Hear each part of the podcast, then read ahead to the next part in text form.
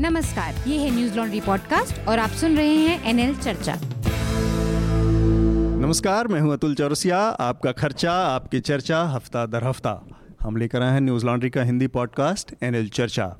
आज हमारे साथ एक ख़ास मेहमान हैं और इनके साथ दो और मेहमान जो कि हमारे साथ हर हफ़्ते जुड़ते हैं वो दोनों भी हैं। आपको परिचय कराता हूँ मैं। हमारे साथ मिहिर पंड्या हैं। मिहिर हेलो अतुल फ़िल्मों के बहुत जानकार और फ़िल्म क्रिटिक हैं। फ़िल्मों पर काफ़ी इनका लेखन है किताबें उताबें भी लिखी लिख रहे हैं ये।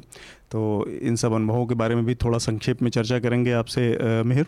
इसके अलावा न्यूज़ लॉन्डी के असिस्टेंट एडिटर राहुल कोटियाल है हमारे साथ। स्वागत है राहुल आपका भी। हेलो।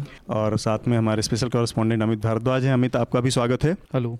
अपनी चर्चा आज शुरू करने से पहले हम जल्दी से एक बार विषयों की अपनी चर्चा कर लेते हैं जो कि हम आज जिन पर बातचीत करेंगे। केरल की बारिश जो है वो अब थोड़ा थोड़ा थम रही है, वहाँ पे बाढ़ की जो विभीषिका है थोड़ा कम पड़ती जा रही है। अब इस पर दूसरे तरह की राजनीति शुरू हो गई है, राज्यों के बीच, केंद्र और राज्य के बीच, इस पर हम चर्चा करेंगे।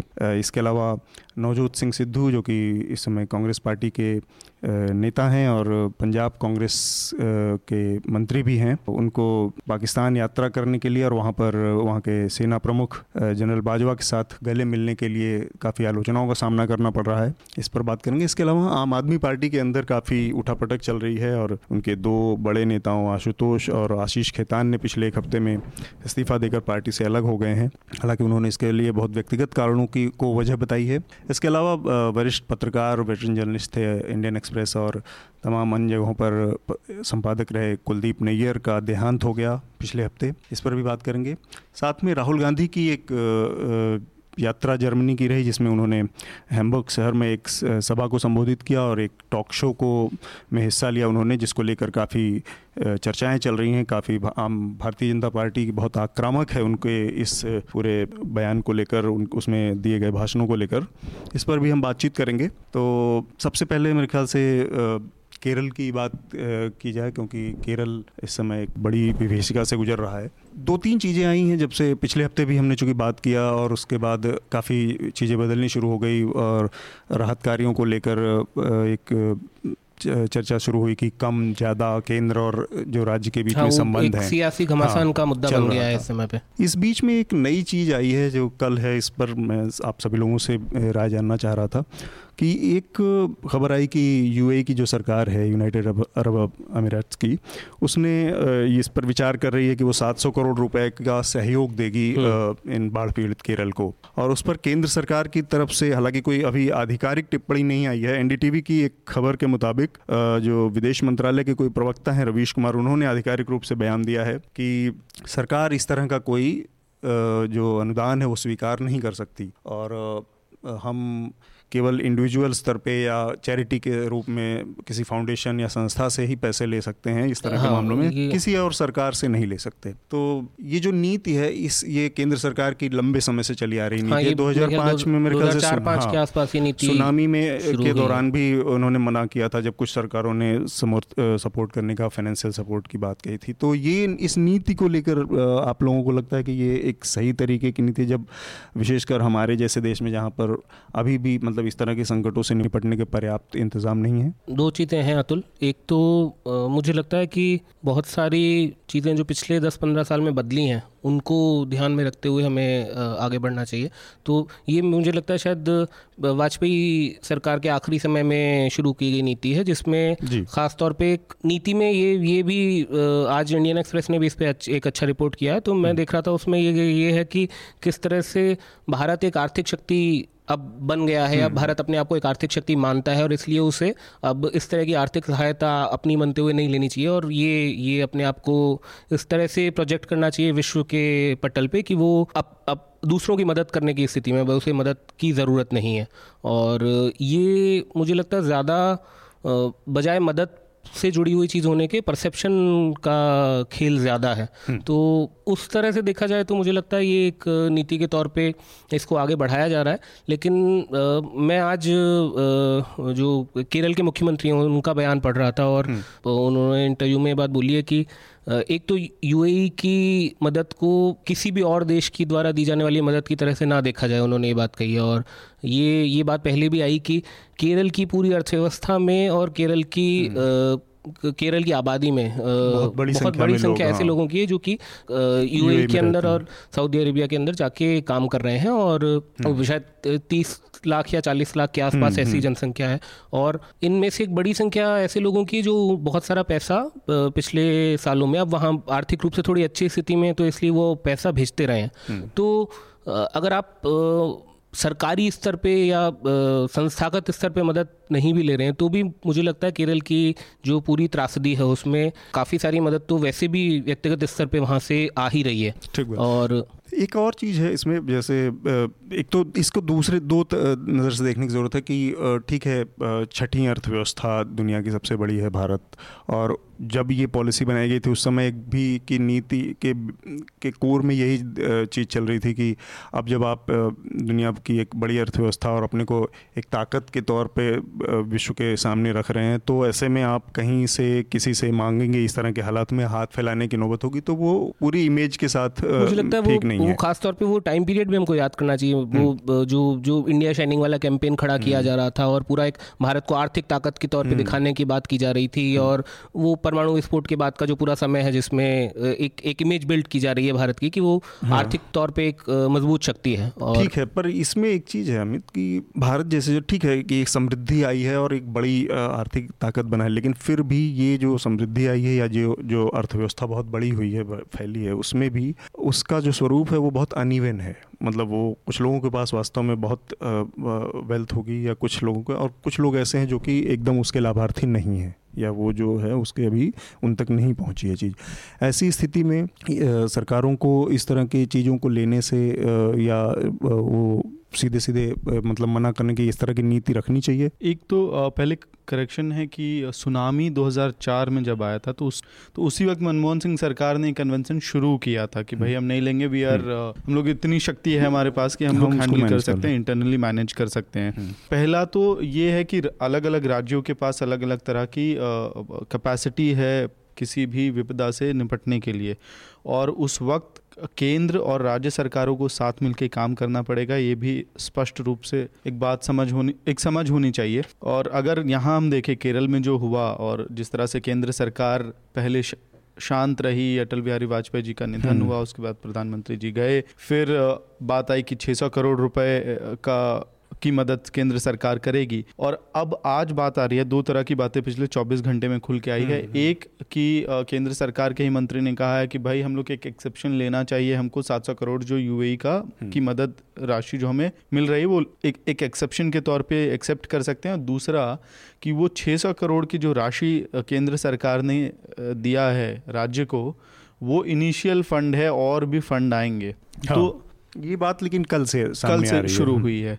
जबकि इतने लंबे समय से आप देखिए पिछले दो तीन हफ़्ते से हम लोग लगातार केरल सरकार की डिमांड हाँ, थी कि करीब 2000 करोड़ की इमीडिएट उनको ज़रूरत है। तो और खास करके वैसी स्थिति में जब घरों को जितना नुकसान हुआ है सड़कों को जितना नुकसान हुआ और कई साल लग जाएँगे उसकी भरपाई करने में हम्म। वैसी स्थिति में मुझे लगता है एक तो क्योंकि आप इंटरनेशनल कम्युनिटी में बहुत स्ट्रांग इकोनॉमिक पावर के तौर पे भरना चाहते हैं तो शायद फंड्स आप कंट्री से लेंगे नहीं लेंगे आ, वो थोड़ा कॉम्प्लिकेटेड इशू है। मे बी इसको स्टेट्स के लेवल पे छोड़ देना चाहिए कि केंद्र सरकार इंटरवीन ना करे उसमें। और दूसरा कि इंटरनल जो हमारा रिश्ता है राज्य और केंद्र के बीच में वो थोड़ा प्रोएक्टिव होना चाहिए ऐसी स्थिति में। एक और चीज़ मैं अभी जो राष्ट्रीय आपदा प्रबंधन बोर्ड है जो इस तरह के मामलों में एक्ट काम करता है उसकी जो नियमावली है या उसके जो रूल्स हैं वो देख रहा था मैं तो उसमें इसके बारे में एक बहुत स्पष्ट चीज़ लिखी गई है कि सरकार नीतिगत तौर पे किसी से मांग नहीं सकती ऑफिशियली लेकिन कोई चैरिटी के नाते और अपनी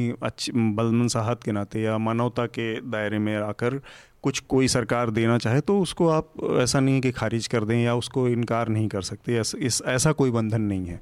तो इस लिहाज से भी इस चीज़ को देखना चाहिए कि सरकार ही अपने मतलब उसमें कई उलझी हुई है कि उसकी एक्चुअल पॉलिसी क्या है और उसने किस परिस्थिति में लेना चाहिए किसमें इसको खारिज करना चाहिए। हाँ, जो पॉइंट मेहर ने भी उठाया था कि वहाँ की जो यूएई में रहने वाले लोग हैं वहाँ पे एक बहुत बड़ी पॉपुलेशन है मतलब 27 परसेंट के करीब इंडियंस वहाँ पे रहते हैं।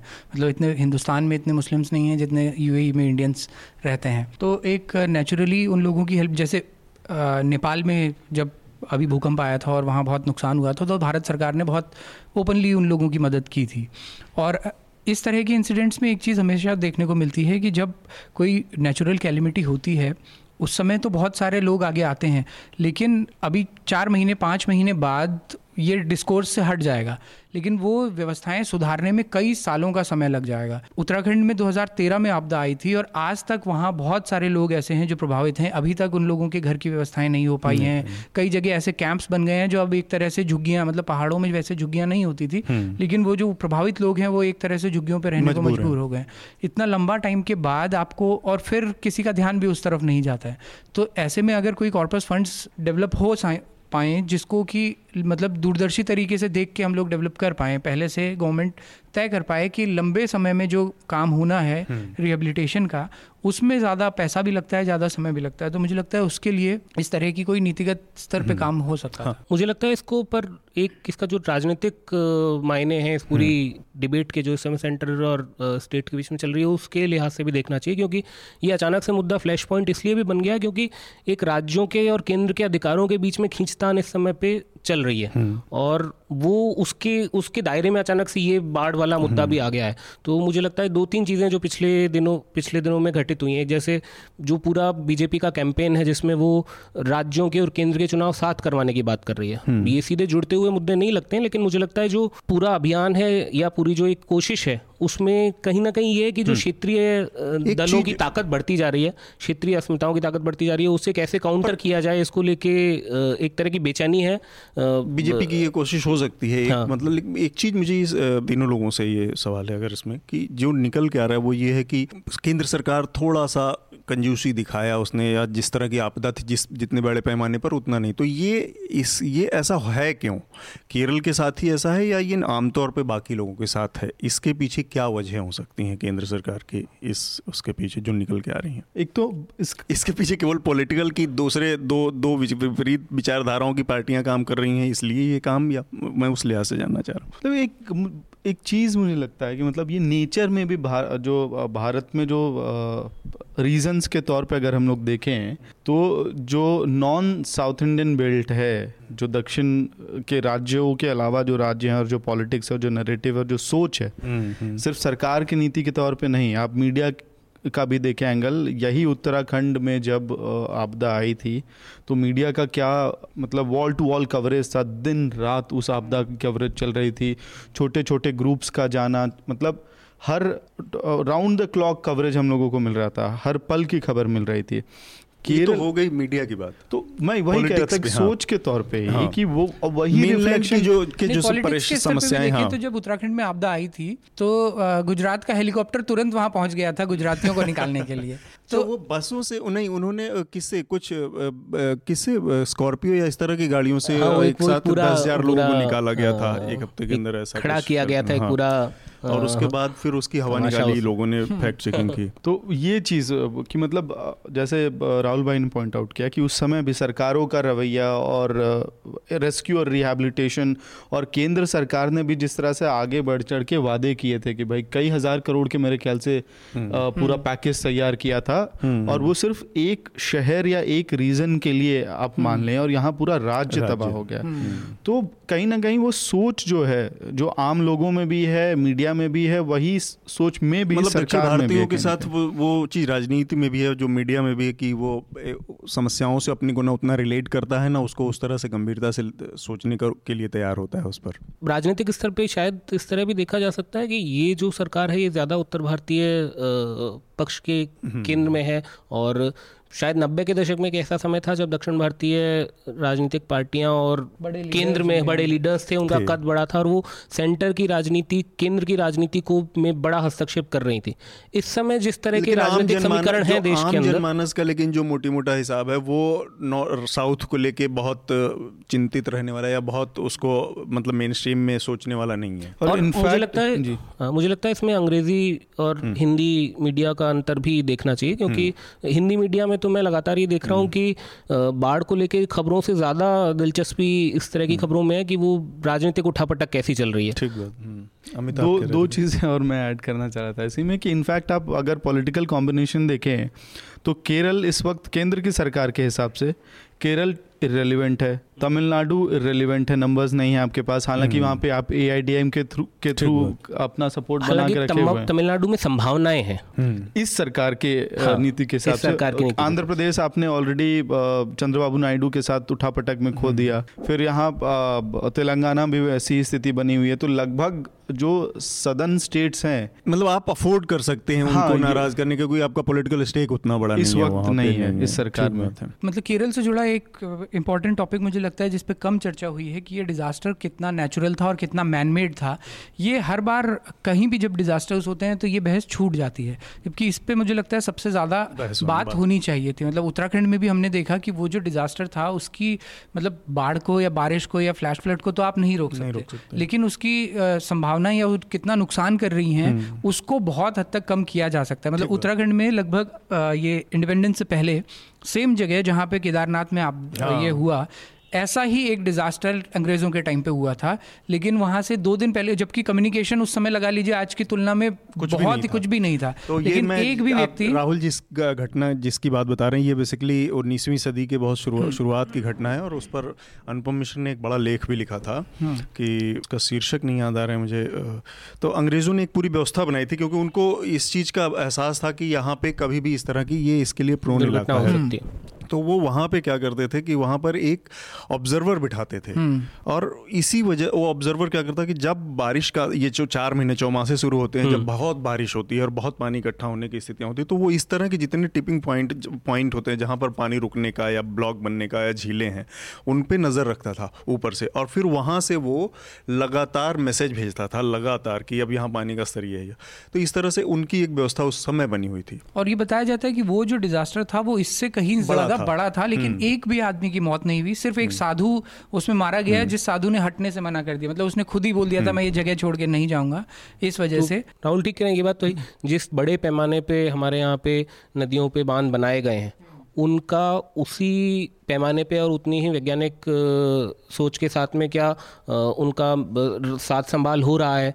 बाढ़ आने की प्रक्रिया हम्म। और मतलब उसमें जो जो बांधों का दरवाजे खोले जाते हैं उसके पीछे कितनी वैज्ञानिक सोच काम कर रही है? क्या कोई टीम बनी हुई है जो इस बात को मॉनिटर करती है कि किस बाँध का दरवाज़ा किस समय पर खोला जाए? आगे जो जो डूब के क्षेत्र हैं हम्म। उन्हें ठीक समय पर चेतावनी दी जाती है कि नहीं? ये सारी चीज़ें मुझे लगता है आमतौर पर मिसिंग है हमारे जो सिस्टम से जैसे ये अपना केदारनाथ वाली जो आपदा थी और जो सौ साल एकदम उसी तरह की स्थितियों में करीब दस हज़ार से ज़्यादा लोग मारे गए हम्म। यहाँ पे और उसमें एक और बड़ी वजह ये हुई है कि आप इतने वो बहुत हाई एल्टीट्यूड का इलाका है जहाँ हम्म। पे बर्फ़ रहती है बारह महीने और ये वो। उन सब जगहों पे भी हुआ ये है कि इतनी बड़ी आपदा में जो जान माल की हानि हुई है वो अब आप नहीं इसको नज़र रोक सकते बचा सकते। और आगे भी कभी होगा तब भी इतनी ही आपदा हम्म, होनी है। क्योंकि आपने उन मतलब ग्लेशियर्स के बीच में रिजॉर्ट बने हुए हैं। वहाँ पे लोग पिकनिक मनाने जा रहे हैं और वहाँ पे लोग हनीमून जैसे सूट्स बने हुए हैं। हम लोग जिसका जिसका मामला पूरा ये है कि वो बना है है तीर्थ यात्रा का जहाँ पे लोग आदमी एकदम उस अवस्था में पहुँचता है कि मतलब हिंदू जो रीति रिवाज में कि वो अपनी तेरहवीं करके जाते हैं हम्म। लोग चार धाम की यात्रा करने में पता नहीं वहाँ पे इतने कभी हम लोग मुझे याद है ट्रैकिंग के लिए हम लोग जाया करते थे तो जो गाइड हमारे साथ होते थे वो हमें बोलते थे कि आप ज़ोर से बात भी मत कीजिएगा और सीटी वीटी बिल्कुल मत मारिएगा क्योंकि ये जो बर्फीले पहाड़ हैं वो बहुत सेंसिटिव होते हैं उन पहाड़ों के बीच में लगातार दिन में बीस बार हेलीकॉप्टर जा रहा है और उतर रहा है तो वो हाँ। वो उसका इफेक्ट्स ऐसे ही फिर देखने को मिलते हैं। हम्म, चलिए हम अपने अगले विषय की तरफ़ बढ़ते हैं।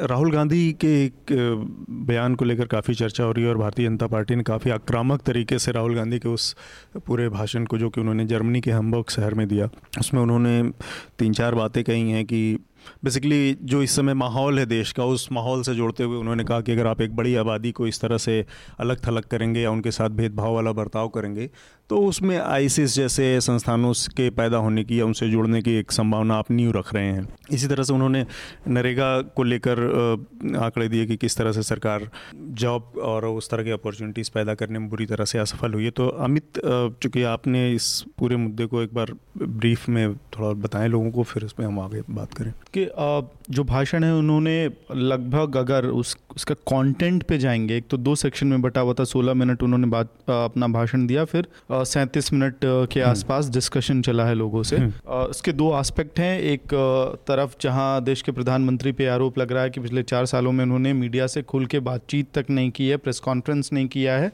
उसी का प्रोजेक्शन उसके ठीक उलट प्रोजेक्शन करते हैं लीडर ऑफ़ अपोजिशन कि वो ना केवल देश में बल्कि देश से बाहर जाके भी लोगों से खुल के बात कर रहे हैं इसमें जो मोटा मोटी जो बात उठाए हैं जो पॉइंट्स उठाए हैं राहुल गांधी ने वो बिल्कुल उसी तरह के पॉइंट्स हैं जो संसद में उन्होंने पार्लियामेंट में अपने स्पीच में उठाया था जिसमें बाद में जाके वो प्रधानमंत्री के को गले लग गए थे तो लेकिन मुझे एक दो चीज़ें जो प्रॉब्लमेटिक लगी एक तो टोन ठीक है आप इश्यूज़ उठाएँ जाके प्रधानमंत्री भी पास्ट में करते आए हैं हम्म। अचानक से कल देर शाम हमारे मीडिया का राष्ट्रवाद जाग गया और उन्होंने राहुल गांधी पे बहुत अटैक किया और ये हम्म। खास करके इसकी टाइमिंग भी देखिए भाषण एक दिन पहले हुआ उसके बाद बीजेपी ने प्रेस कॉन्फ्रेंस किया संबित पात्रा ने बहुत ज़ोरदार आरोप लगाए राहुल गांधी पे और उसके बाद राष्ट्रवाद जागा हमारे मीडिया का और हमने राहुल गांधी पे कई सारे सवाल हम्म। खड़े खड़े किए। उसमें ये भी था कि भाई विदेश में जाके आप क्यों इंडिया को क्रिटिसाइज कर रहे हैं? तो तब ये सवाल कहाँ थे? जब प्रधानमंत्री लगातार साठ सालों की लेगेसी जो देश की राजनीतिक लेगेसी है उसको उसकी छीछा लेदर अंतर्राष्ट्रीय मंचों पर कर रहे थे ताकि वो अपने दो हज़ार चौदह से जो उनकी सरकार आई है उसको बड़े रूप में प्रोजेक्ट कर पाए। हम्म। राहुल गांधी ने इसके पलट क्या किया है? कि 60 साल 70 सालों की जो लेगेसी है हम्म। उसको क्रेडिट दिया और उसको क्रेडिट देते हुए ये कहा कि ये सारे तमाम जो ट्रांजिशन का जो दौर था भारत में चाहे कास्टिज़म हो चाहे रूरल पोवर्टी हो और शहरों की तरफ़ जो रूरल आबादी शिफ्ट हो रही है वो सब ट्रांजिशंस लोग लेके आए हैं सारे लोगों ने मिल के किया है और लगातार सरकारों ने इसमें मदद की है और उसमें वो गिनवाते हैं कि भाई नेशनलाइजेशन ऑफ़ बैंक का एक मुद्दा है मनरेगा का एक मुद्दा है ये सारी चीज़ें वो काउंट तो कराते प्रॉब्लमेटिक आपको क्या लगा हाँ अब प्रॉब्लमेटिक मुझे क्या लगा कि एक तो नेगेटिव्स की बात आप राष्ट्रीय मंच अंतर्राष्ट्रीय मंचों पे जाके करते हैं हम्म। उससे थोड़ा शायद बचा जा सकता है अगर आप हम्म। खुद को प्रोजेक्ट कर रहे हैं कि मैं प्रधानमंत्री नरेंद्र मोदी से बिल्कुल अलग नेता हूँ हम्म। तो आप खुद को फिर अलग तरह से प्रोजेक्ट हर महीने में करें लेटर इन स्पिरिट में करें हम्म। दूसरा जो मुझे एक लाइन जिससे सबसे ज़्यादा परेशानी हुई सोलह मिनट के भाषण में मनरेगा की बात करते हुए राहुल गांधी कहते हैं और मैं उनको कोट कर रहा हूँ poor country like India guarantees hundred days of employment to all its poor people मुझे बहुत प्रॉब्लम है पुअर कंट्री लाइक इंडिया ये मतलब क्या फ्रेमिंग ऑफ़ सेंटेंस है हम्म। आप या तो आप राज अंतर्राष्ट्रीय स्तर पे इकोनॉमिक सुपर पावर हैं या नहीं, नहीं है। या आप सबसे या तो आप सबसे तेज़ी से बढ़ती हुई इकॉनमी है या नहीं है? अगर आप हैं तो फिर पुअर कंट्री जैसा शब्द कैसे इस्तेमाल कर सकता है कोई भी नेता जो कल तक दस दस साल की सरकार थी चार से लेके चौदह तक? आज आप लीडर ऑफ़ मतलब मेन अपोजिशन पार्टी के सबसे बड़े नेता हम्म, हैं। हम्म। तो इस तरह की फ्रेमिंग ये प्रॉब्लम है लगा राहुल आपको मैं अमित की बात से इस बात से एग्री हम्म। हूँ कि आपको क्या बात करनी है ये उस मंच पे बहुत ज़्यादा निर्भर करता है जिस मंच से आप वो बात बोल रहे हैं। मतलब अंतर्राष्ट्रीय मंच पे जाके राहुल गांधी उन तमाम बातों से बच सकते थे। लेकिन राहुल गांधी के पास ये डिफेंस हो सकता है कि जब देश के प्रधानमंत्री सत्ता में रहते हुए विपक्ष को अंतर्राष्ट्रीय मंचों से गाली देते हैं तो ये तो विपक्ष में रहते हुए सत्ता को दे रहे हैं। हाँ। लेकिन वो हल्का ही होगा हम्म। अगर ये डिफेंस वो लेते भी हैं तो हमारे पास वो लेगेसी है जब अटल बिहारी वाजपेयी को विपक्ष में रहते हुए विदेश भेजा जाता था एज ए रिप्रेजेंटेटिव हमारे पास वो भी चीज़ें हैं जब शशि थरूर जैसे नेता अंतर्राष्ट्रीय मंचों पर जाते हैं तो इतने अच्छे से रिप्रेजेंट करते हैं और इतने अच्छे मुद्दे उठाते हैं हम्म। कि उनकी चर्चा उसके बाद कई लंबे समय तक होती रहती है तो उन सब प्रधानमंत्री ने भी उनकी तारीफ़ की है हाँ। इसके लिए। उसी तरह की चीज़ों को मुझे एक चीज़ इसमें और देखना हो सकता है कि राहुल गांधी अपने पूरे इसको दो और तरीकों से मतलब मुझे लगता है देखना चाहिए। एक तो ये इलेक्शन का साल मतलब अप्रोच कर रहा है आठ महीने के बाद करीब करीब चुनाव है। चुनाव हम्म। तो सारे लोग चुनाव के मोड में हैं। राहुल गांधी भी चुनाव के मोड में है।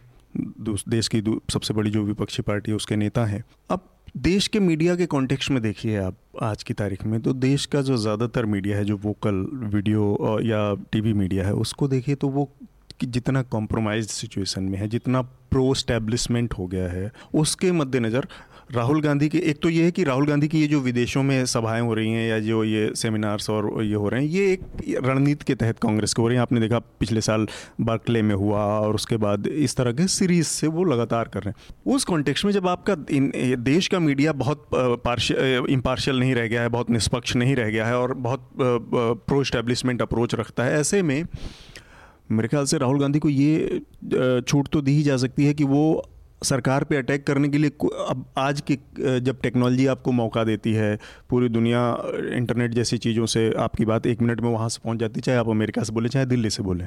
तो राहुल गांधी ने उस चीज़ का इस्तेमाल किया होगा। नेगेटिविटी में बह जाना एक चीज़ हो सकती है कि एक अतिरेक पे चले गए राहुल गांधी। लेकिन केवल इसलिए कि राहुल गांधी उसकी देश की बुराई ना करें किसी इंटरनेशनल फोरम से क्योंकि उससे देश की छवि और ये एक तरह से देश की बहुत सारी रियलिटीज से भी मुँह छुपाने का एक तर्क नहीं है? मेरा आपसे और तो एक तो ये ये सबसे मुझे लगता है महत्वपूर्ण बात है जो याद रखनी चाहिए कि चुनावी साल है।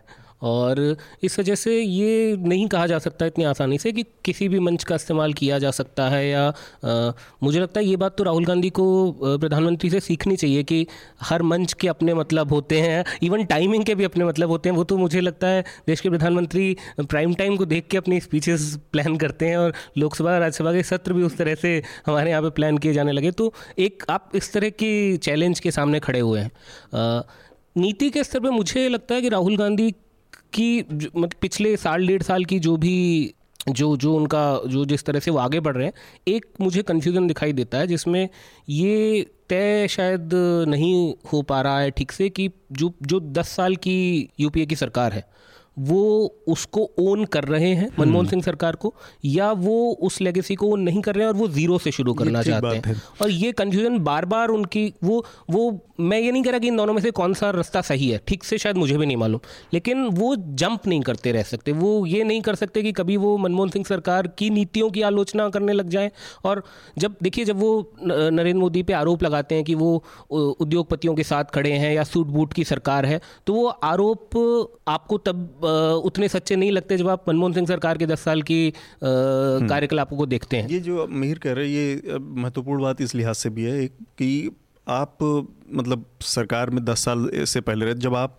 इस तरह का कोई तर्क देते हैं, क्योंकि पोस्ट ट्रूथ है रहा है तो आपकी बहुत सारी चीज़ों को खंगाला जाता है कि आप कह रहे हैं कि पुअर कंट्री और ये वो, लेकिन तब वो बात, वो सवाल का भी सामना आपको करना पड़ेगा कि इस, इन चार साल या छः साल और जो अटल बिहारी वाजपेयी के थे, उनके अलावा इस, ये पूरी जो अव्यवस्था, कुव्यवस्था, सुव्यवस्था, सुशासन है, उसमें बहुत बड़ा रोल आपका भी है। तो ये ओनरशिप केवल एक आदमी की है यह एक कलेक्टिव ओनरशिप है। इसकी बात राहुल गांधी करनी पड़ेगी। दूसरा ये कि राहुल गांधी जिसका जो ये मतलब अप्रोच उसको लेकर कुछ लोगों को दिक्कत हो सकती है कि नरेंद्र मोदी एक वो इतने ऑर्गेनाइज पार्टी जो जिसको कहा जा रहा है कि वो ट्वेंटी फोर बारह महीने एक इलेक्शन मशीन है, उस मशीन बनी हुई है, उसके सामने आप अपने को कितना सीरियसली कितना गंभीरता से सारी चीज़ों को अप्रोच कर रहे हैं? तो जैसे आपने बात शुरू की ना कि राहुल गांधी भी चुनाव के लिए तैयार हैं या कांग्रेस, मुझे तो यहीं पे डाउट लगता है कि क्या कांग्रेस पार्टी चुनाव के लिए तैयार है?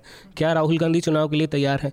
बीजेपी को देख के उनके कार्यकलापों को देख के लगता है जो मुझे लगता है एक तरह की एक तरह की तो आधा चुनाव लड़ चुके हैं वो। हाँ वो वो हमेशा चुनावी मूड में रहते हैं। जो दरअसल इस देश की सबसे बड़ी दिक्कत है इस समय पे कि बीजेपी हमेशा चुनावी मूड में रहती है। और ये ये जो ये जो आग्रह है उनका कि चुनाव एक बार में कराया जाए ये समस्या पैदा ही बीजेपी की की हुई है कि वो वो चुनाव नहीं होते हैं तब भी चुनाव के मूड में रहते हैं। हम्म। और राहुल गांधी उसके मुकाबले खड़े हुए हैं तो उनको उस चुनौती का सामना तो करना पड़ेगा दूसरी हाँ। दूसरी ये भी बात है कि देखिए जिस जिस इमेज जो इमेज राहुल गांधी की बना दी गई है या बन गई है हम्म। राहुल गांधी उस इमेज से भी लड़ रहे हैं हम्म। और ऐसे में वो क्या करते हैं किस तरह से अपने आप को प्रोजेक्ट करते हैं उसमें ध्यान रखा जाना चाहिए कि कहीं वो उन्हीं स्टीरियोटाइप्स को दोबारा से एस्टेब्लिश तो नहीं कर रहे हैं तो ये ये विदेशों में जाके देश की बुराई करना अपने आप में कोई बुरी चीज़ नहीं है हम्म। मुझे नहीं लगता इसमें कोई आलोचना वाली बात होनी चाहिए लेकिन हम्म। जिस तरह की इमेज राहुल गांधी की बन गई है उसमें उनके लिए बहुत नुकसानदायक साबित होता है क्योंकि लगातार हिंदी मीडिया और ख़ासतौर पे जो पूरा जो हमारी हम्म, जो नेशनल टेलीविज़न है वो इस तरह की इमेज बिल्ड करता है कि ये ये एक आउटसाइडर हैं ये ये राजसी परिवार से आते हैं और उसके खिलाफ नरेंद्र मोदी की छवि खड़ी की जाती है कि ये एक तो छवियों की भी लड़ाई जम, हाँ ज़मीनी नेता हैं। तो ऐसे में आपको इस बात को लेकर तो थोड़ा ध्यान रखना ही चाहिए। तैयारी के लिहाज से कांग्रेस मुसीबत की स्थिति में तो है ही एक लिहाज। जैसे अभी पिछले उसमें सीडब्ल्यूसी का जो रिशफल हुआ है तीन दिन पहले उसमें मीरा कुमार को परमानेंट इनवाइटी के तौर पे बुलाया गया सीडब्ल्यूसी का और इसके अलावा अहमद पटेल को बनाया गया है ट्रेजरार जो कि एक बड़ा मतलब कदम है मोतीलाल बोरा को हटा के मोतीलाल बोरा लंबे समय से पार्टी कोषाध्यक्ष थे।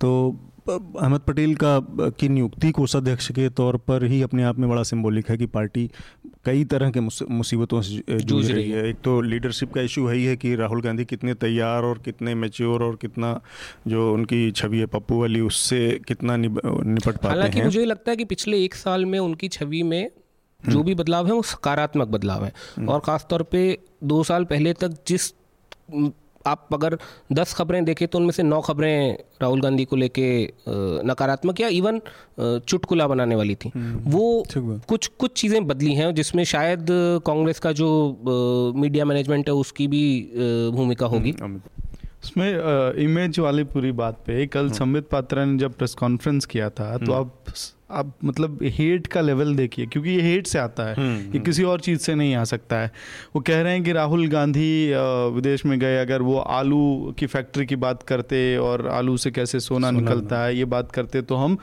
उनको छोड़ देते उन उस पर बात नहीं करते लेकिन उन्होंने देश को माइनॉरिटीज को डेनिग्रेट किया है। हम्म, हम्म। मतलब प्रेस कॉन्फ्रेंस ही ट्रोलिंग के लेवल से शुरू होती है। और उसको जो हम लोग प्ले करते हैं एज अंडरस्टैंडिंग फिर कहते हैं कि जी राहुल गांधी पप्पू के तौर पे बन चुका है। एक चीज़ मुझे लगी गड़बड़ हो गया सोशल मीडिया की टीम से जो दो गड़बड़ियाँ मुझे पिछले दस दिनों में दिखी हैं। पहले गांधी की टीम की हाँ पहले कि राहुल गांधी के खुद के हैंडल से राजीव गांधी के जन्मदिन पे जो ट्वीट आया था वो लग रहा था कोई और तीसरे नेता के बारे में बात कर। रहे हैं हाँ, आपका पिता है। भाई आप राजीव हम्म। गांधी। हम्म। और दूसरा जो राहुल गांधी की जो कल चार तस्वीरें ट्वीट हुई हैं डिफरेंट शेड्स दिखाते हुए लेफ़्ट राइट वो कांग्रेस पार्टी के अपने हैंडल से भी। और वो बीजेपी ने खुद ही रिट्वीट कर दिया ये बोल के कि हम भी नहीं रोक पाए इसको रिट्वीट करने से। तो तो उन पे उन पे किस तरह के खेल सोशल मीडिया में हो रहे हैं और होंगे आगे? वो तो उसकी बस कल्पना ही की जा सकती तो है। असल में देखिए एक तो एक चीज़ और है इसमें लेकिन एक छवियों के प्रबंधन का दौर है। 500 करोड़ रुपए की एक पार्टी विदेशी कंपनियाँ हायर की जाती हैं छवि बनाने के लिए और वही कंपनियाँ अपोजिशन की छवि बिगाड़ने के लिए भी हायर की जाती हैं। तो ये छवियों के प्रबंधन का भी मामला है और नो डाउट इसमें कोई शक ही नहीं है कि कांग्रेस पार्टी उसमें बहुत पीछे छूट गई है है ना? और और अभी जब तक पार्टी के पास पावर नहीं है सत्ता नहीं आती है तब तक इस छवि से उबर पाना भी बहुत मुश्किल काम है मतलब राहुल गांधी के लिए कम से कम। जब तक उनके पास फाइनेंशियल क्राइसिस है ही है कांग्रेस पार्टी के सामने अहमद पटेल कितने बड़े खेवनहार साबित होते हैं ये भी देखना होगा। मुझे लगता है बहुत सारे जो लिसनर्स हैं इस बात पे भी नाराज़गी हो जाएगी उनकी। किस बात? कांग्रेस पार्टी के पास फाइनेंसिस की प्रॉब्लम है पैसे की प्रॉब्लम है मतलब फिर वो कहेंगे two G four G five G Colgate पर इसका इलाज इसका जवाब ये है कि वो जो पैसे होते हैं वो व्यक्तिगत खातों में जाते हैं पार्टी खाते में जाते हैं। नेताओं के साथ ये दिक्कत है कम से कम कांग्रेसी नेताओं के साथ। भाजपा के नेताओं के बारे में कहा जाता है कि वो कमाता है और पार्टी के फंड में देता है। हाँ, ये मुझे लगता है काफ़ी लंबे समय से एक अंतर बताया हाँ, जा बताया जाता है। कांग्रेसियों के साथ दिक्कत ये है कि वो जो कमाई करता है वो पहले अपने भरता है और स्विस बैंकों में अपने खाते में ले जाता है। आरोप है। हाँ, सब हाँ ये डिस्क्लेमर डाल देना ये सब चौराहे की पान की गुमटी वाली बातें हैं। अगले अपने हम उस पर चर्चा पर बढ़ते हैं। आम आदमी पार्टी से जुड़ी जो चर्चा है उस पर भी मैं चाहूँगा कि सबसे पहले अमित ही अपनी बात रखें। आशुतोष और आशीष खेतान ने पार्टी छोड़ दी है। तो ऐसा क्या चल रहा है अमित की पार्टी पावर में रहते हुए सत्ता में रहते हुए भी अपने लोगों को एकजुट नहीं रख पा रही है। अभी पंद्रह अगस्त से जो है दो रिजिग्नेशन पंद्रह अगस्त हम्म। के दिन एक तो जब प्रधानमंत्री को सारा लाइमलाइट मिलना चाहिए था उस दिन पत्रकार पूर्व पत्रकार आशुतोष आशुतोष ने एक ट्वीट के ज़रिए थोड़ा वो डैमेज हम्म। कर दिया। और दूसरा आशीष खेतान का जो रेजिग्नेशन आया है वो बहुत ही सटल तरीके से आया पहले उन्होंने दो ट्वीट किए उसके बाद फिर सवाल उठे पार्टी के इंटरनल हैंडल्स पे और इतना ख़राब मीडिया मैनेजमेंट है ये बात मीडिया मैनेजमेंट की बात हो रही थी। आम आदमी पार्टी को खुद सोचना पड़ेगा कि उनको मीडिया से कैसे संबंध रखने हैं। वो दिन रात तो गरियाते रहते हैं कि मीडिया हमको सही प्रोजेक्ट नहीं कर रहा है। कैसे करेगा? आपकी पार्टी में सीनियर मेंबर एक है। ये सब इंटरनल बातें बता रहा हूँ मैं कि उनसे कुछ सवाल पूछा गया भाई आशीष खेतान के रेजिग्नेशन के बारे में। हम्म। तो वो ये कहते हैं कि उन आपका फ्रीडम ऑफ़ स्पीच है कि आप सवाल पूछिए हमारा फ्रीडम ऑफ़ स्पीच है कि हम जवाब दें या नहीं जवाब दें या नहीं दें तो ये मीडिया मैनेजमेंट का भी इशू है खैर इससे आगे बढ़ते हुए कि ये दोनों रेजिग्नेशन जो आए हैं और आशीष खेतान ने बाद में एक चिट्ठी में भी हम्म। पूरा अपना दिया है कि किस तरह हम्म। से क्या वजह हैं रेजिग्नेशन का और आखिरी में एक बहुत शूड या इंटेलिजेंट स्मार्ट तरीके से एक्स पार्टी कुलीग्स लिखते हैं। एक्स हम्म। पार्टी होता मतलब है कि अब मैं पार्टी में नहीं हूँ। हाँ तो दो चीज़ें। अब इससे जो है छह महीने और पीछे जाइए आठ महीने पीछे। तो इन आठ महीनों में तीन विकेट गिरे हैं। कुमार विश्वास भी जा चुके हैं। और ये सब हो कहाँ से रहा इसके बैकग्राउंड में तीन सीटें हैं राज्यसभा की जिसमें संजय सिंह जिसके बारे में सबको एक्सेप्टेबिलिटी थी कि भाई उनको तो जाना ही जाना है राज्यसभा बाकी दो सीटें बची थी। जिनमें ये टू जी लेके आए हम्म। तो वो जो टू जी मतलब कि सुशील गुप्ता और एंडी गुप्ता तो ये जो दो लोग हैं हम्म। उसके बाद पूरी उठापटक शुरू हुई है जिसमें तीन लोग शहीद हो गए हम्म। और सच आपने जो बात कही कि शुरू में आमतौर पे होता है कि जैसे कांग्रेस है तो हम्म। सत्ता से बाहर है तो पार्टी चरमरा रही है टूट रही है डिवाइड्स हो रहे हैं। यहाँ तो पावर में है और उसके बाद ही असली लड़ाई शुरू हुई है। योगेंद्र यादव प्रशांत भूषण से लेके तो एक चीज़ यहाँ आप दो चीज़ मतलब मैं मिहिर और राहुल आपसे को भी इसमें राय जानना चाहूँगा कि एक तो ये पार्टी में रहते हुए मतलब पार्टी सत्ता में रहते हुए ये लोग अलग हो रहे हैं। लेकिन जिस तरह से इन दोनों ने अपना रेजिग्नेशन दिया है और इसका तो इसकी तुलना अगर हम प्रशांत भूषण, आनंद कुमार या योगेंद्र यादव से करें तो जिस तरह के या कपिल मिश्रा से करें तो जिस तरह की लड़ाई, जिस तरह के नकारात्मक मीडियाबाजी हुई और इस सब हुआ, उसकी तुलना में देखा जाए तो इन्होंने बहुत शांति से, बहुत एक तरह से पिछले दरवाजे से एग्जिट कर लिया और उसको बिना के कोई हवा दिए। अब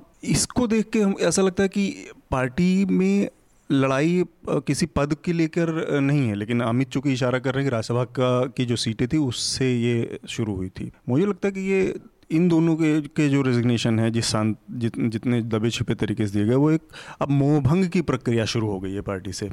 अब पार्टी में किसी पद के लिए लड़ाई झगड़ा जिस जो कि एक समय था कि हम्म। लोग मुझे लगता है कि योगेंद्र यादव भी पार्टी में कोई बहुत बड़ी पोजीशन के वो आकांक्षी थे कि उनको नेशनल कन्वीनर जैसा कुछ बना दिया जाए या वो चीज़ों को वो करें वो पार्टी के चाणक्य टाइप वो हों और बाकी फ्रंट पे अरविंद हों इस तरह की चीज़ों के लिए तो वहाँ पर तो एक समझ में आता था यहाँ पर तो इन लोगों के एग्जिट के बाद लग रहा है कि अब एक मोहभंग डिसोल्यूशनमेंट शुरू हो गया लोगों का कि अब कोई होपलेस सिचुएशन में जा रही है पार्टी जहाँ से अलग हो जाना चाहिए। ये जो तीन आपने, तीन जो आपने एग्जाम्पल्स बताए, तीन बार जो अलग हुए, सबसे पहले प्रशांत भूषण, योगेंद्र यादव, उसके बाद कुमार विश्वास, और अब ये तीसरा। मतलब ये तीनों, इनको तीन अलग अलग लेयर्स की तरह से देखा जा सकता है। सबसे पहला जो था उसमें सैद्धांतिक चीज़ें फिर भी ज़्यादा थी।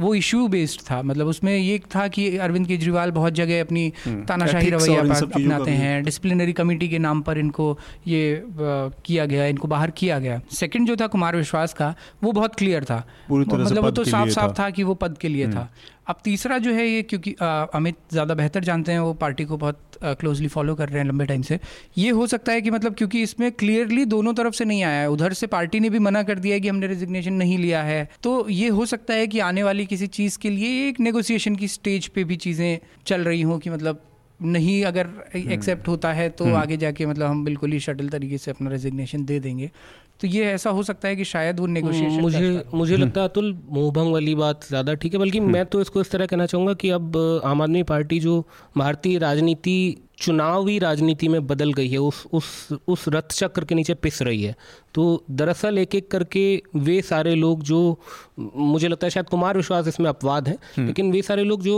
अब अब चुनाव में विनिंग कैंडिडेट नहीं है या शायद उनको ये समझ में आ गया है कि वो उस उस ढांचे में फिट नहीं हम्म। होते जिस ढांचे में चुनाव जीता जा हम्म। सकता है हम्म। वो धीरे धीरे या तो उनको ये समझ में आ रहा है कि उनको पार्टी की पार्टी को उनकी ज़रूरत नहीं है या वो आगे अपनी जगह नहीं देख रहे मुझे हाँ। मुझे ये भी लगता है कि जो नीतियाँ पिछले कुछ समय में बदली हैं। वो चाहे आप किन चाहे आप सरकार में हो तब भी वो जो दोनों राज्यसभा की सीटें दी गई उनको सैद्धांतिक रूप से जो भटकाव आया है हाँ वो उसकी बात पर मैं मैं ये कह रहा हूँ कि ये केवल आम आदमी पार्टी का सैद्धांतिक रूप से भटकाव है या या ये एक तरह की का रियलाइजेशन है कि भारतीय राजनीति में इसी तरह इस तरह की राजनीति सैद्धांतिक राजनीति जैसा आम आदमी पार्टी करने की कोशिश कर रही थी या जिस तरह की वो एक अपफ्रंट हम्म। में जिस तरह की चीज़ें लेके आई थी वो सरवाइव नहीं कर सकती। तो दरअसल वो एक एक सपना था और वो सपना केवल आम आदमी पार्टी का सपना नहीं टूटा है मुझे लगता है।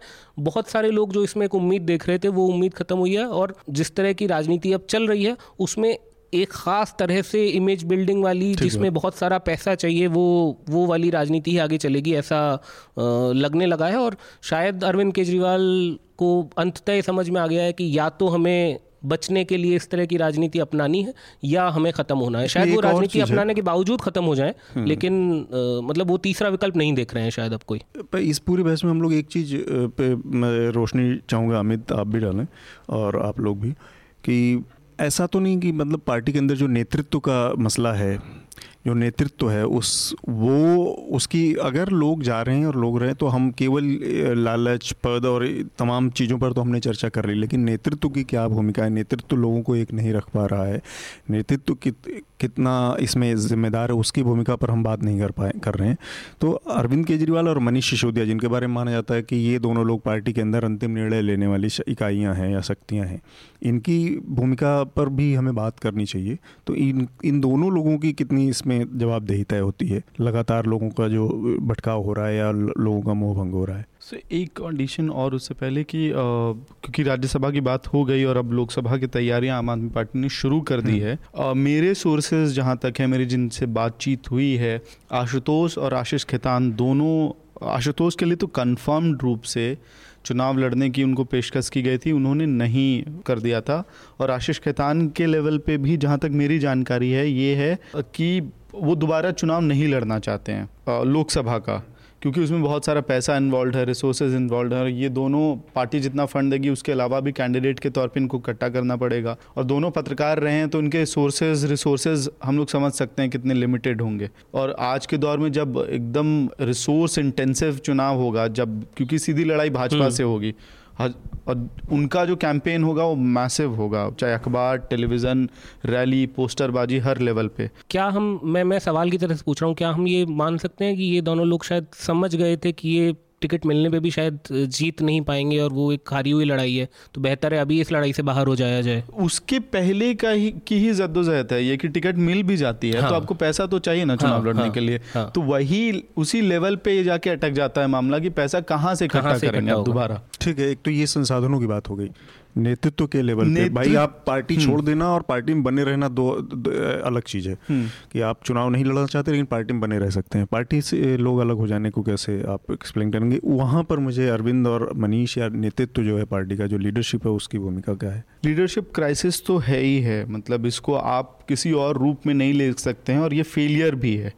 सिर्फ़ दिल्ली के लीडरशिप पे ही फोकस मत कीजिए इसको थोड़ा पंजाब भी शिफ्ट करेंगे। हम्म। एक नई यूनिट बनी है जहाँ पे पूरा प्यार जनता का प्यार अरविंद केजरीवाल और आम आदमी पार्टी के तरफ़ था रुझान। नेताओं को तो छोड़ ही दीजिए आप। भले बाद में रिज़ल्ट कांग्रेस के फेवर में चला गया उस यूनिट में इतनी उठापटक हो रही है और पंजाब जैसा राज्य जहाँ पे ना तो कांग्रेस ने, ना बीजेपी ने, दोनों ही मेन स्ट्रीम पार्टियों ने बीजेपी ने सिरोमणि अकाली दल के थ्रू पंजाब चलाने की कोशिश की और कांग्रेस ने वहाँ की यूनिट के यूनिट को एक तरह से इंडिपेंडेंस दे रखा है। जब ये जो ट्रेडिशनल पार्टियाँ हैं, उन, उन्होंने ये दिल्ली दरबार का कॉन्सेप्ट वहाँ पे नहीं चलाया आप डंडा कर रहे हैं वहाँ लोगों पे। और धीरे धीरे धीरे वो जो दरार थी वो बिल्कुल पब्लिक में आ गई। आज खैरा जो है वहाँ के एमएलए जो हैं वो खुलेआम उन्होंने मोर्चा खोल दिया है हम्म। कि जब तक ये दिल्ली दरबार का कॉन्सेप्ट खत्म नहीं होगा तब तक हम कोई काम नहीं मानेंगे नहीं इकट्ठा नहीं होंगे। अच्छा ज़बरदस्त बात क्या है कि जो इनके चार सांसद थे जो इलेक्ट होके आए पंजाब से उनमें से दो लोगों ने कब कब का विद्रोह का बिगुल फूक दिया था? हम्म। आपको उस राज्य को इकट्ठा करके देने वाला आदमी जो है छोटेपुर जो नेता थे उनको आपने पार्टी से बाहर का रास्ता दिखा दिया क्योंकि टिकट डिस्ट्रीब्यूशन के लेवल पे कुछ प्रॉब्लम्स। ये सारी उंगलियाँ जो हैं सीधे सीधे दिल्ली दरबार पे उठती हैं। जब दिल्ली दरबार पे उठेगी तो अरविंद तो केजरीवाल और मनीष सिसोदिया पे उठेंगे। इसमें भी इस चैप्टर में आखिरी चीज़ में जोड़ना चाहूँगा थोड़ा लंबा हो रहा है।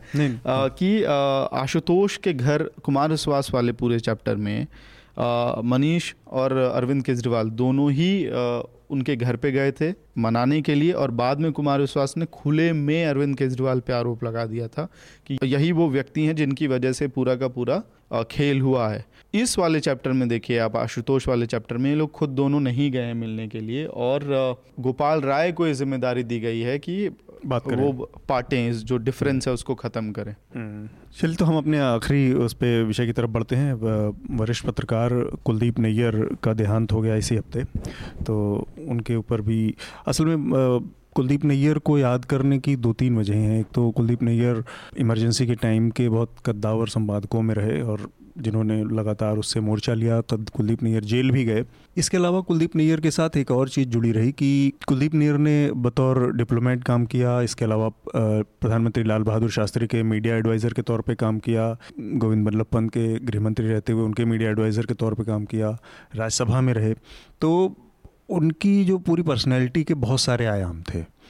अभी कुछ दिन पहले द मीडिया रंबल हमारा एक इवेंट न्यूज़ लॉन्ड्री का हुआ तो उसमें एक सेशन था स्लीपिंग विद एडवर्सरीज उसका कॉन्सेप्ट यही था कि क्या पत्रकार को इस तरह की चीज़ें मतलब सरकारी पदों और सरकारी जो इस तरह के डिप्लोमेटिक पद हैं उन पर जाना चाहिए और उनका इस्तेमाल करना चाहिए। और फिर क्या आप मुख्यधारा की पत्रकारिता में भी उतनी विश्वसनीयता से पत्रकारिता कर सकते हैं? ये एक चीज़। और जब हम कुलदीप नैयर को देखते हैं तो पाते हैं कि उन्होंने लगातार इन सब चीज़ों को करते रहते हुए भी अपने को पत्रकार के तौर पर ये बनाए रखा। और विशेषकर इस इस चीज़ को यहाँ पे आ, मतलब चर्चा करने की एक वजह आशुतोष भी हैं और आशीष खेतान भी हैं कि माना ये कहा जा रहा है कि क्या अब इनके लिए सक्रिय पत्रकारिता में स्पेस है? तो कुछ लोगों ने बहुत आक्रामक तरीके से खारिज किया कि आप चुनाव लड़के और आप राजनीति में जाके और फिर जब चाहेंगे आज वो पत्रकारिता करने लगेंगे ये नहीं हो सकता। लेकिन कुलदीप नैयर के मामले हमने देखा कि ऐसी चीज़ें होती आई हैं। तो उस पर आप लोगों की क्या राय है? मतलब मैं मेहर आपसे जानना चाहूँगा। मुझे लगता है ये आज के समय में इशू नहीं है ये। आज के समय में ये बहुत दिलचस्प हम्म। मुद्दा है क्योंकि बहुत सारे पत्रकार पत्रकार रहते हुए भी जिस तरह से काम कर रहे हैं मुझे नहीं लगता वो किसी भी तरह से वो पत्रकारिता का जो एक निष्पक्ष दायरा है उसके अंदर आता है। तो मुझे तो ये ज़्यादा ठीक लगता है कि ऐसे में आप, जब आप सरकार के साथ काम कर रहे हैं तो आप खुले तौर पे सामने आएँ अपना पक्ष बदलें और अगर आप पत्रकारिता कर रहे हैं तो कुलदीप नैयर ने जो कद हासिल किया, उसकी वजह भी यही थी कि वो चीज़ों को बोलने में कहीं हिचके नहीं। तो वो इंदिरा गांधी के खिलाफ आंदोलन में खड़े हुए थे और लेकिन जब जनता पार्टी की सरकार आती है और वो अपने उद्देश्यों से भटकने लगती है, वो सारी दिक्कतें उसमें दिखने लगती हैं तो वहाँ पे भी आवाज़ रखने में और उन दिक्कतों को लोगों तक लेके जाने में सबसे आगे कुलदीप नैयर की आवाज़ थी। तो ये मुझे लगता है ज़्यादा बेहतर तरीका है कि जिसमें आप अपने पक्ष को खुले तौर पे सामने रखें बजाय इसके कि आप अपने आप को एक निष्पक्ष पत्रकार की इमेज में पेश करने की लगातार कोशिश करते रहें निष्पक्ष मीडिया की तरह से और दरअसल आप किसी पक्ष में काम कर रहे हैं हम्म। राजनीतिक उसमें से जुड़ के काम कर रहे हैं काम कर रहे हैं या वो वो दिख रहा है वो हम्म। आजकल हमारा पाठक ऑडियंस। लीडर काफ़ी समझदार है वो पहचान लेता है राहुल आपके क्या मुझे दो तीन पॉइंट एक तो जिसका ज़िक्र आपने शुरू में किया एक सेशन जो मीडिया रंबल में हुआ था आशीष खेतान क्योंकि पर्सनली उस सेशन का हिस्सा हाँ। थे तो उन्होंने उनसे जब ये सवाल किया गया तो उनका तो स्पष्ट ये कहना था कि एक बार अगर आप राजनीति में जाते हैं तो आप अपनी पत्रकारिता को पीछे छोड़ देते हैं क्योंकि आपकी क्रेडिबिलिटी फिर आपको उसके साथ एसोसिएट करके देखा जाने लगता है हम्म। तो ये उनका अपना कहना था कुलदीप नैयर को दूसरी तरफ़ हम देखते हैं कि उन्होंने कई बार वो जैसा आपने बताया हम्म। कि वो गोविंद वल्लभ पंत के साथ भी थे लाल बहादुर शास्त्री के साथ भी थे लेकिन इन मामलों में पंकज पचौरी जो हम्म। वो भी उस पैनल में शामिल थे उनकी बात मुझे थोड़ी सी वो लगती है इसको जस्टिफाई करने वाली कि एक बहुत फाइन लाइन है जिसको आपको ध्यान रखना पड़ता है ऐसे पर्टिकुलर समय पे हम्म। उनका ये कहना था कि जैसे वो जैसे कुलदीप नैयर जी का जो एग्ज़ाम्पल है वो एक ऑफ़िस को रिप्रेजेंट करते थे बजाय किसी पर्टिकुलर पार्टी को या बजाय किसी पर्टिकुलर पॉलिटिशियन को। और उस ऑफ़िस में रहते हुए वो आ, सिर्फ़ वहाँ पे अपना रोल निभा रहे थे। यहाँ आशुतोष के साथ या आशीष खेतान के साथ बात अलग हो जाती है। ये पार्टी के रिप्रेजेंटेटिव हो जाते हैं तो पार्टी की सही गलत किसी भी तरह की चीज़ों को इनको डिफेंड करना है तो इनका एसोसिएशन पार्टी से पॉलिटिक्स से बहुत दूसरे तरह का हो जाता है। इनके लिए वापस आना उस क्रेडिबिलिटी में मतलब वो वो क्रेडिबिलिटी शायद दोबारा हासिल कभी नहीं कर पाएँगे कि मतलब आम आदमी पार्टी की हर एक चीज़ को जिन्होंने डिफेंड किया है, अब वो उनके लिए बहुत मुश्किल हो जाएगा।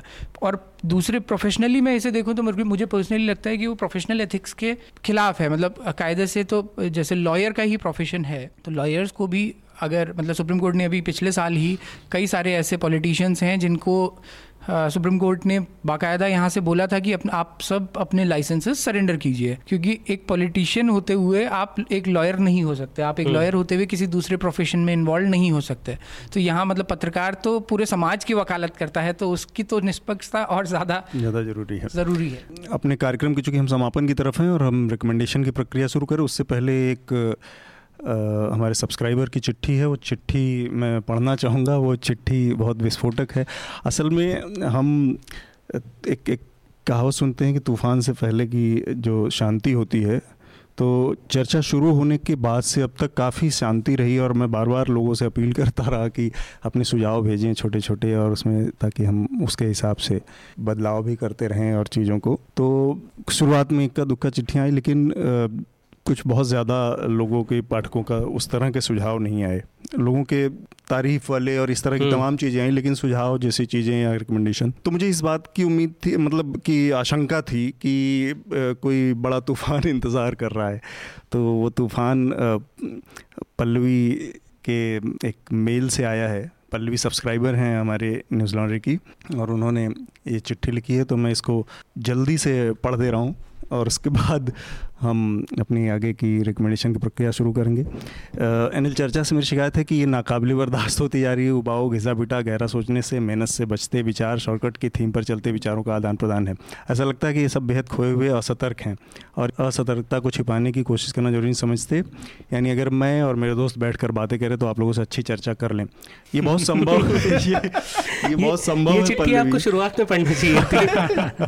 ये बहुत संभव है कि कुछ चर्चाएँ बहुत अच्छी कर सकते हैं चार दोस्त बैठ के और चार दोस्त बैठ के बहुत बेकार की भी कटिया चर्चाएँ कर सकते हैं तो उसमें थोड़ा संतुलन बनाए रखते हुए हम लोग कोशिश करते हैं कि बहुत नीचे भी ना जाए और बहुत ऊँचा छूने की कोशिश हमेशा रह, हमेशा रहती है पल्लवी। कुछ सुझाव आपने दिए हैं जैसे ट्विटर की चीज़ों को ज़्यादा समय ना दें रिकमेंडेशन में नेटफ्लिक्स जैसी चीज़ों का महापाप बंद करें। अमित अमित के रिपोर्टिंग उनको बहुत पसंद है लेकिन चर्चा उनको शायद उतनी अच्छी नहीं लगी। और हास्य और विडम्बना और तमाम चीज़ों का उनको अभाव लगता है। ये सारी ज़रूरी चीज़ें होंगी पर इसमें आप एक छोटी सी जो एक एडवांटेज या छूट दे सकती हैं वो ये कि एंकरिंग हर आदमी का अलग अलग स्टाइल होती है और हर आदमी के करने की शैली एक अलग तरीके से होती है। तो वो शायद आपको कुछ लोगों की बहुत पसंद आएगी, कुछ लोगों की शायद उसमें कमियाँ नज़र आएँगी। और इसके अंत में आपने एक कविता जो लिखी है, उसको मैं ज़रूर पढ़ना चाहूँगा, जो कि नागराज मंजुले की कविता है, जिसका शीर्षक मराठी में है, उन्हाच्या कटा विरुद्ध हिंदी में इसका अनुवाद टीकम शेखावत ने किया है। यानी उन्हाचा कटा विरुद्ध धूप की साजिश के खिलाफ। इस सनातन बेवफा धूप से घबरा कर क्यों हो जाती हो तुम? एक सुरक्षित खिड़की की सुशोभित बोनसाई।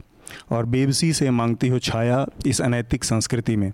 नैतिक होने की हट की खातिर क्यों दे रही हो एक आकाशमयी मनस्वी विस्तार को पूर्ण विराम? तुम क्यों खिल नहीं जाती आवेश से गुलमोहर की तरह? धूप की साजिश के खिलाफ। तो इस कविता को ध्यान में रखते हुए बहुत ही सुंदर कविता आपने भेजी। आगे कोशिश रहेगी कि ये जो सुझाव आपने दिए हैं और उसमें जो कुछ महापाप से बचने की की जो सीखे हैं उनको हम अमल में लाएँगे। आप रिकमेंडेशन की प्रक्रिया पूरी कर लेते हैं मेहर आपसे शुरू करते हैं। आप हमारे श्रोताओं के लिए इस हफ़्ते क्या रिकमेंड करना करेंगे? आ, मैं एक फ़िल्म रिकमेंड करूँगा और एक किताब रिकमेंड करूँगा। हाँ। तो फ़िल्म तो ये पिछले साल पिछले महीने की एक डॉक्यूमेंट्री है हम्म। जो न्यूयॉर्क टाइम्स ने कमीशन की थी। ओपिनियन डॉक्स उनका एक सीरीज़ है जिसमें।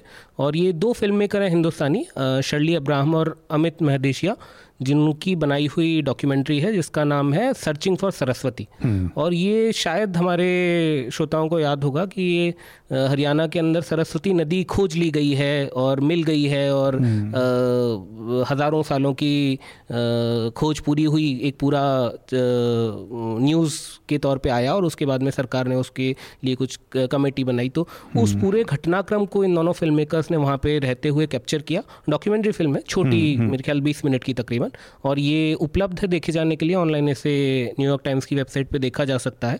शर्ली और अमित दोनों इससे पहले एक बहुत अच्छी डॉक्यूमेंट्री द सिनेमा ट्रेवलर्स नाम से बना चुके हैं जो दो साल पहले कान में भारत की तरफ़ से ऑफिशियल एंट्री थी। हम्म, हम्म। तो ये है और एक किताब मैं रिकमेंड करना चाहूँगा हाँ। जो मुझे लगता है इस वजह से रेलेवेंट है क्योंकि हम गांधी की बारे में बात कर रहे हैं इस साल में और गांधी का डेढ़ सौवीं जयंती आने हाँ। आने आने वाली है।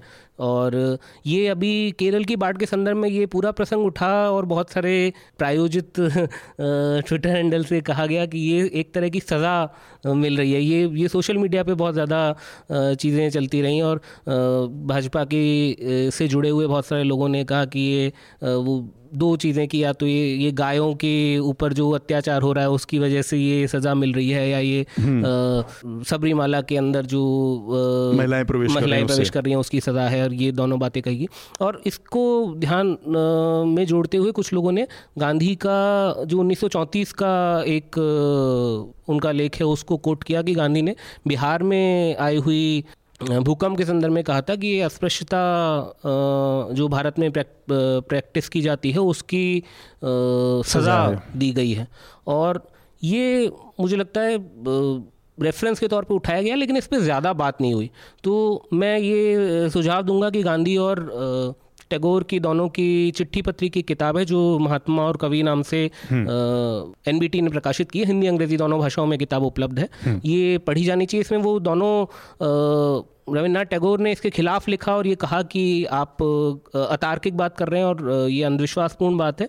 लेकिन ये समझने की ज़रूरत है कि कैसे गांधी और रविन्द्रनाथ टैगोर एक तर्क के आधार पे खड़े होकर बात कर रहे थे आस्था के आधार पे लेकिन दोनों सही की तरफ़ खड़े होकर बात कर रहे थे। हम्म। आज जो ये पूरी बात की जा रही है कि ये लोगों को सजा दी जा रही है ईश्वरीय न्याय है के हिसाब से ये ये मुझे लगता है ये एक पीछे जाने वाली सोच है। इसकी गांधी से तुलना करना वैसे ही है कि आप तरीके की तो बात करें लेकिन वो तरीके से क्या हासिल करना चाहते थे उसे भूल जाएँ। राहुल आपका क्या रिकमेंडेशन मेरा रिकमेंडेशन केरल में जो बाढ़ आई है उससे रिलेटेड ही इंडियन एक्सप्रेस का एक आर्टिकल है Kerala tragedy partly man made तो मैं रिकमेंड करूँगा कि ये ज़रूर पढ़ा जाना चाहिए और देखा जाना चाहिए कि मतलब कैसे इस तरह की संभावनाओं से आगे आने वाले समय में नुकसान को हम कम कर सकते हैं। अमिताभ का रिकमेंडेशन ये नेटफ्लिक्स के वीडियो को नहीं शेयर करने का महापाप नहीं करते हुए हालाँकि मैं आगे भी करता रहूँगा अगर कुछ अच्छा लगेगा अच्छा आएगा तो, तो बिल्कुल करना चाहिए। बीबीसी की? एक छोटी सी वीडियो है एक लड़का जो कुछ ही दिनों में लड़की बन जाएगा ये वीडियो मुझे बहुत मूविंग लगा। हालाँकि इस इशू पे और कई डॉक्यूमेंट्रीज भी बन चुके हैं तो एक वीडियो ये और आज ही एक ग्राउंड रिपोर्ट आई है देहरादून से ये भी बीबीसी की है। देहरादून के मॉडल ब्लाइंड स्कूल में यौन उत्पीड़न के आरोप ये लंबी रिपोर्ट है और कहीं अभी पब्लिश नहीं हुई है बाकी जगहों पे तो इसको पढ़ सकते हैं। ठीक है। आ, मेरा रिकमेंडेशन इस बार क्योंकि कुलदीप नैयर की किताब है एक एक जीवन काफ़ी नहीं तो वो मैं रिकमेंड करना चाह रहा हूँ इसलिए भी क्योंकि वो आज़ादी के बाद के जो भारत की और जो का जो सत्ता प्रतिष्ठान रहा है उसको बहुत करीब से देख के एक आदमी ने करीब नब्बे के दशक के अंत तक कह सकते हैं शुरुआत के बीच तक का पूरा ऑलमोस्ट एक लाइव कमेंट्री जैसा है पूरे की पॉलिटिकल आत्मकथा है हाँ उनकी आत्मकथा हम्म। है बेसिकली वो एक जीवन काफ़ी नहीं और उसमें भी बहुत महत्वपूर्ण जो मुझे लगता है वो पत्रकारिता के लिहाज से उसमें कुछ बहुत महत्वपूर्ण चैप्टर हैं कि इमरजेंसी के दौरान जो पत्रकारिता उन्होंने की या कितनी स्मार्ट तरीके से उन्होंने जो लोग जो इमरजेंसी को वो जो एक तरह से धत्ता बता रहे थे या उसको हम्म। एक तरह से डॉज कर रहे थे वो सारी चीज़ों को के लिहाज से वो बहुत इंपॉर्टेंट किताब है और अगर इसको बहुत शॉर्टकट में पढ़ना है केवल जर्नलिज्म वाले हिसाब हिस्से को तो आज इंडियन एक्सप्रेस में कुलदीप नैयर का ही अपना एक पुराना लेख छपा है फिर से 2015 का। वो करीब करीब उसका एक्सर्प के तौर पे है। हालाँकि वो 1500 वर्ड में हज़ार बारह सौ वर्ड का की का एक आर्टिकल है और किताब तो बहुत ही विस्तार में है बहुत सारी चीज़ों की बात करती है। तो ये मैं दोनों रिकमेंडेशन करना चाहूँगा। इसके साथ ही हम अपनी आज की चर्चा को समाप्त करेंगे। आप सभी लोगों का बहुत बहुत शुक्रिया। शुक्रिया। धन्यवाद। न्यूज़ लॉन्ड्री के सभी पॉडकास्ट ट्विटर आई और दूसरे पॉडकास्ट प्लेटफॉर्म पे उपलब्ध हैं। खबरों को विज्ञापन के दबाव से आज़ाद रखें। न्यूज़ लॉन्ड्री को सब्सक्राइब करें।